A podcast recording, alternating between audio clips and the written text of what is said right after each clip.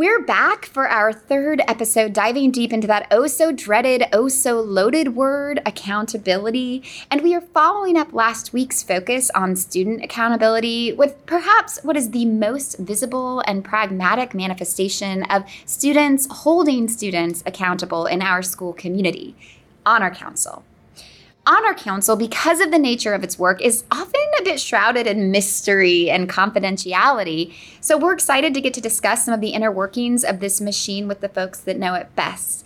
And while Honor Council currently serves just upper school, I have a feeling lessons learned today will apply across all age groups and divisions. Today I have with me Marty Kelly, a beloved alum and ninth grade English teacher who, among a bajillion other things, advises Honor Council. She's joining us today with one of her senior Honor Council members who skipped going off campus for lunch today just for this conversation. You are the most honorable person, probably, that I know now.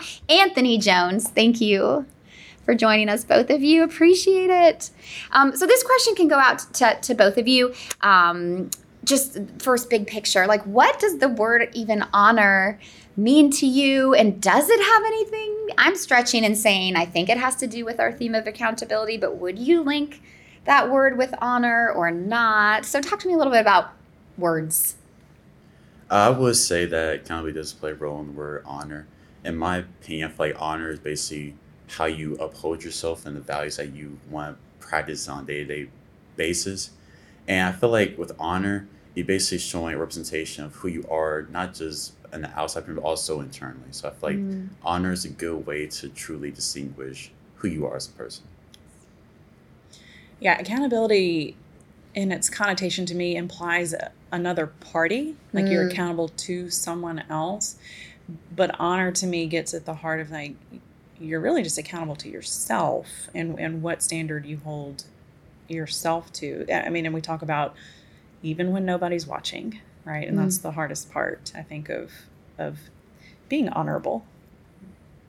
Well, what does this have to do with then calling this particular council honor council, right? Because it, it isn't just an individual sort of situation where you're being honorable, it is in a way a, a bit of a mechanism for maybe when things don't go right um, and and they're being sort of so i'm curious about sort of the genesis of even calling honor council honor council um, and also just like what is the history behind it and, and what do we know about when, when it started and, and what it's for and, and all of that and how it's changed maybe.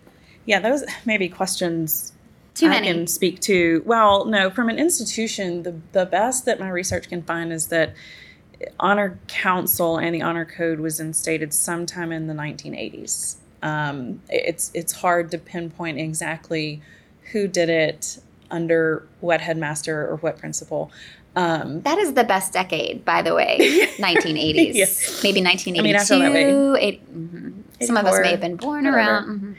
The and I, and I did so I don't know exactly how the uh, the genesis of like honor council happened, except okay. that I think um, I mean it works in two ways for me because the the people the students on honor council are the embodiment to me or supposed to be the embodiment of that as well as one of the kind of like accountability checks yeah. for our students maintaining honor um, and our honor code, which is, you know, a. Andrews student or a member of this community shall not lie, cheat, or steal. I guess the word honor is just the best all encompassing word. Maybe integrity comes close to me. I guess integrity uh-huh. council sounds a little bit more intense. Um, That's a little hands made. It, right. Yeah. I feel, yeah. Um, how many questions of yours did that answer? Like most, most, most okay. all of them. I think the last one is just like, how have you seen it change? Either of you, Anthony? How many have you been on this for all four yes, years? I mean, have you seen a change even in the last four years in terms of the cases or the ways in which it functions? I feel like kind of got started off in middle school, and we yeah. always like always saying the honor council pledge after lunch. But I feel like it has evolved because since like with code being introduced, there's mm. been a lot of things for like with cheating and all that. Yeah. But I feel like we've as like an institution has have had to change and it's because we're in changing times, and I feel like if we maintain the roots we were before, we wouldn't really be holding ourselves and the student body and the community um, justice. Ooh, okay. Put a pin in all of that because I want us to end with looking forward to maybe some shifts. And Miss Kelly sent um, a lot of us at the school this really interesting article. Um, I'm curious if maybe you've shared it with students too at some point. If you're in the mood for a super, it's long, but it's so thoughtful about ways that lots of honor councils are thinking about shifting, whether they're in higher ed or schools like ours. So let's end there. But some of our listeners may have no clue what the mechanism, the nuts and bolts of like honor, like who, what, who's on it, what do we do? Like practically give us some. We know you can't share like actual cases, but like give us some. I don't know if you call them cases. I'm turning this into like a crime drama No, it situation. is. it? Do we call them cases? Yeah. Okay. we Tell have us about it. cases and they and it is hard because i do have to explain um, to students and parents and everyone that it is not a court of law um, but it is i mean we call it a hearing and Yeah. there is a case and we talk about the plaintiff and defendant Okay. Um, yeah. it- essentially what happens um, is that a student um, who has a possible honor code violation um, comes into um, it's the upper school conference room typically and the honor council which is made up of 10 upper school students um, from all four grades um, are in there kind of as a uh, like judge and jury Mhm. of their peers. And the honor council prefect starts the questioning um, and the student has an opportunity to kind of tell what happened and then the council deliberates Okay. and then um, they decide well they decide one thing and make a recommendation for the other they decide whether there was in fact a violation and then if there um, if they find that there was a violation, then they make a recommendation of a consequence to um, the principal, to the head Right. of upper school. So that's that's the like. Yeah. That's Did I- pretty. that that's pretty the gist of accurate? it, yeah. Okay. When do these things happen? Is it after school? Is it during lunch? Is it during a club period? Uh, this occurs mainly during lunch period. during lunch period okay and like what's the vibe in the room i'm trying to like is it is it it does it feel like you could t- cut the tension with a knife does it feel more like we're just all in a circle talking like it is pretty formalized it feels Yes, ma'am. I feel like beforehand it's pretty casual, but when you gotta take to the seriousness of the situation, Yeah. what happened, and then starts getting really like a high tension situation. But we try our best not to make it that because we're also not because we don't we don't want to be in that situation too, having to have one of our peers and fellow classmates be in the room with us right? because we know how like even talking to teachers can be such a kind of anxiety um, inducing event and not only your own peers so we try and make it as less stressful as possible for uh, the person that comes nice nice and then one other follow-up th- there's a deliberation do we call it deliberation Yes. or it, and that i assume The the, the, person leaves. leaves Mhm. and but it all happens within the scope of maybe like an hour or like a Yes, Quick. quick. Um, and sometimes we wish that there was a different way and time to do this, a different place to do it, Yeah. um, even. But for the students, eh, to maintain as much confidentiality as we can, yeah that's the best way to do it. no it makes Um, sense so it's not a perfect system, no and it's not a, a, a perfect um, world. So no that's that's helpful well thanks both of you for that well anthony you mentioned something like for some students it's even difficult to have to sort of share details like this with an adult or a mm-hmm. teacher. And one of the questions i had today is is what is the difference between adults holding students accountable which we seem to be pretty used to in school systems right? Like the the, the, the, the teacher is the sole determiner of who deserves which consequence and they're going to write your name on the board you know started in like very young grades. Everyone else sits and watches uncomfortably as the teacher assesses what to do in the moment. I mean it's just it's it, it is also very imperfect the system of what we do in classrooms. Um, but but how do you think it shifts things. When it's when it's students in the room and not a teacher or a dean or a division head and and eh, from your experience which do you think works better? I don't know if better is a good adjective but uh, i'd be curious. I do feel like there are pros and cons for both situations. yeah. One having your a classmate or someone your age or someone older, because in cases when they're older, they find kind of feel there's a disconnect between Mm, like what's going on during the students like uh, academic year versus what the adults been through. But it's also a sense of kind of also peer pressure in Yeah. a sense because like, oh, this person knows what I'm going similar to what I'm going through, Yeah. but also feels worse because you don't want to share those things because we've even though we're always out and talking about, but it's also a sense of isolation for each individual and kind of that privacy you want to maintain. But I feel like it is good to have that because we've known the experience and it's like even I I can say in some instance where I've had been the always the most like best in each situation. What? Are Yeah. you sure? I'm having a hard time. But it because it, it happens. Not everyone's gonna have Absolutely. their best days every single day. People we, we go through things. We all we all go through life. So I just I just feel like it's a good way, but it's there's never a true best thing, best action. Okay, so then like what is the role of empathy? I mean, this is literally the the hmm. question that we have been wrestling with as faculty this whole school year. We've we've tried to have this theme of high expectations, strong supports, and like the high expectations are like the accountability piece, hmm. and then the supports are like the empathy, thinking through how to support folks through it. I mean, like, how does empathy play a role in in your decisions when you're trying to be kind of this objective core situation and giving consequences? And I mean, uh, is there room for empathy and grace in that space, or is that not the right room? Like, there is that, but maybe not in that room. I, I don't. I feel like in that situation, it can be hard sometimes because we know what a person might be going through, and but it's hard because with our basis, we go off the preponderance of evidence. So Uh, even though if like some details are shrouded, we kind of have to lean towards the possibility of it happening. okay. But we always try our best in every situation to try to get most of the details and get most of the facts where we make uh, the most able-minded decision to Yeah. where we're not just doing just out of oh you did one thing so you're automatically guilty. So we just try our best to take into account factors that we've all experienced and all think about to a point where we can still maintain a fair and just um, hearing. Great. And they are so I know that no one can see in that room. Yeah. And and I know that it's sometimes frustrating for teachers. The council is so thoughtful. Oh, I bet. But it is very hard um, to sit in essentially judgment of your peers, right?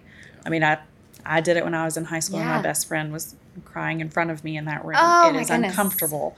Um, and so you're you're walking the line between m- m- being grace filled but also affirming the values of the community, um, which is not always easy and is, is part of the role that I should play as an advisor or su- a support system.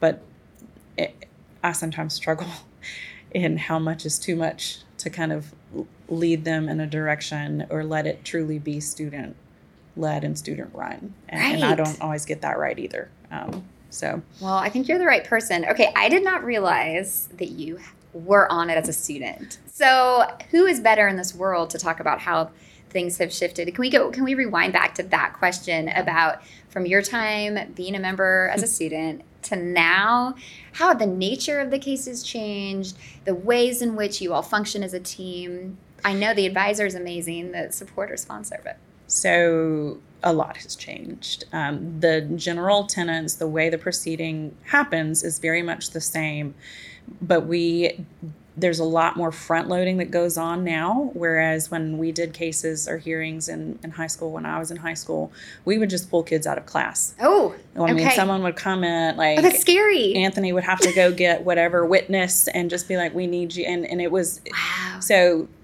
there wasn't as much confidentiality, um, which we try very hard now to absolutely That's awesome. um, Yeah.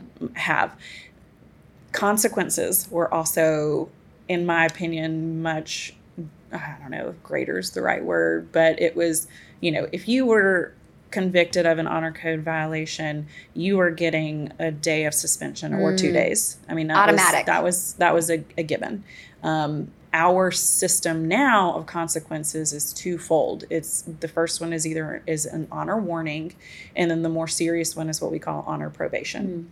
So we try not to do any type of separation from school, um, and that that's a major change Yeah. for me. Um, and the the other thing, of course, that I deal with that my my council doesn't have to deal with is is pushback from the parent community about um, the consequences. So that's And, and maybe that was happening when I was in high school and when I but I don't.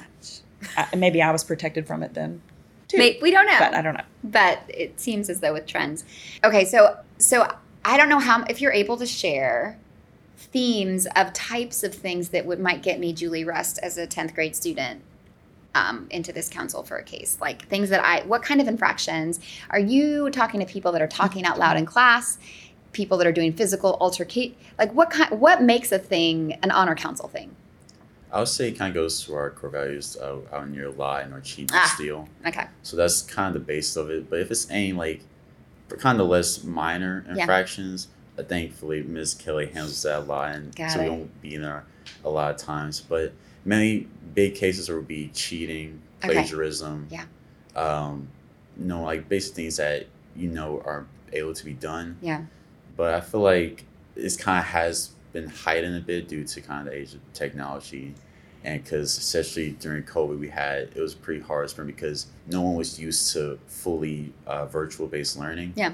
And that was the thing that we had to as a community. I think that was my ninth and tenth grade year where we had to come together to figure out ways where we can kind of reduce that. Right. And because we see it like online like since Sandra students are so cunning and they're so smart there's so many ways Mhm. to kind of go about the system. for sure. But I just feel as it's trying to keep that integrity and trying to always do the best thing but it can it can be difficult at times trying to kind of reduce the infractions that do come in. It can because you feel as though if everyone's doing it, suddenly it feels unfair that I'm getting called out. And I was listening to this podcast recently, and it was this beautiful little section about how when folks make mistakes, we need to work on calling them in instead of calling them out. Do you think Honor Council calls people out or calls people in, or maybe neither, um, in, in, in those moments?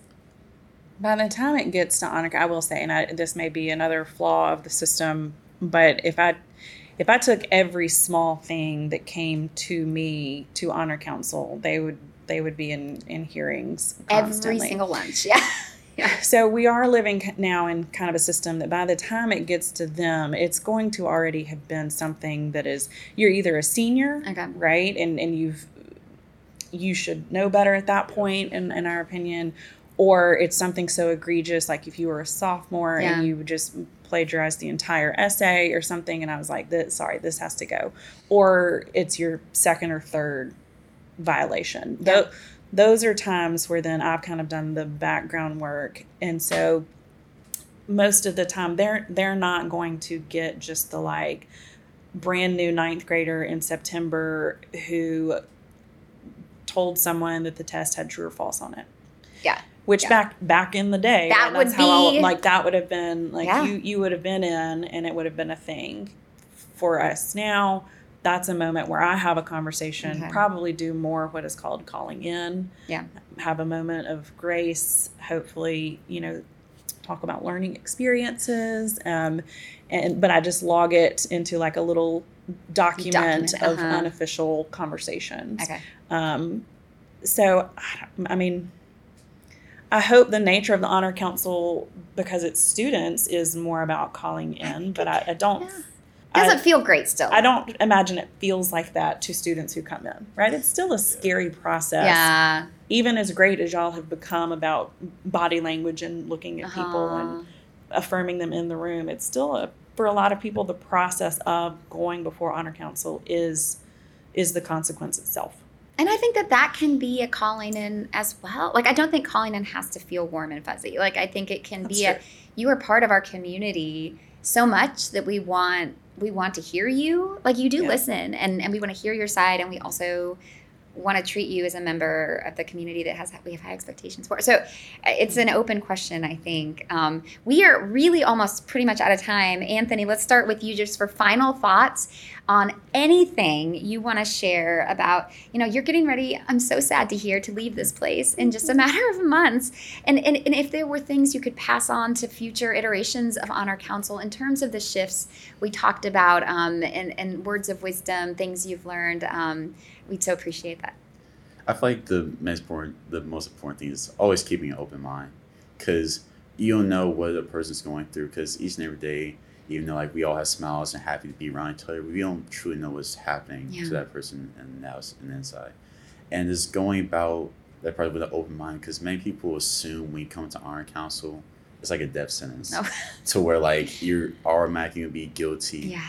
So we're like we're we're we're really willing to be open. I feel like open mindedness is a really big thing about this because Beautiful. we just just want to make sure we get the facts right because we don't want anyone to be misaccused or mis um, get the wrong punishment. That's great. That's Y'all, I feel like y'all do a good job of giving the benefit of the doubt. Sometimes to the point where I'm like, no, no. great. Preponderance. this is, which is a difficult preponderance of evidence is the hardest thing to Ugh. understand yeah. because there is no beyond a reasonable doubt in this arena. Ms. Kelly, final words um, that you want to share kind of with the audience about Honor Council, the future. Are you going to be doing this forever and continue making it better and better? What do you think? I don't know. it is it is the uh, least favorite part of my job Oh. because it is the hardest. Yeah. um, and not not hard because it's you know it's not like grading papers it just deals with people and Yeah. true you know true stuff and it comes as anthony said sometimes with finding out reasons why someone did something that uncovers something else about what that student is going through and that can be a lot um, so um, just for anyone listening, trust that the Honor Council is doing the best that they can. They are trying to make the best decisions in that room with the information given to them. Well, I definitely feel reassured about that myself, and I'm so grateful for it. Is a it is a weight, it is a load to be in those spaces, and so very grateful to you, Ms. Kelly, for doing that so many years. I'm curious how many years if we add them all up, as both a member and a sponsor, and then and then you too, Anthony, for your time um, on that and and making this place a more honorable honorable space all around. So thank you both so much. Thanks, Dr. Thank you. Rust. Go team.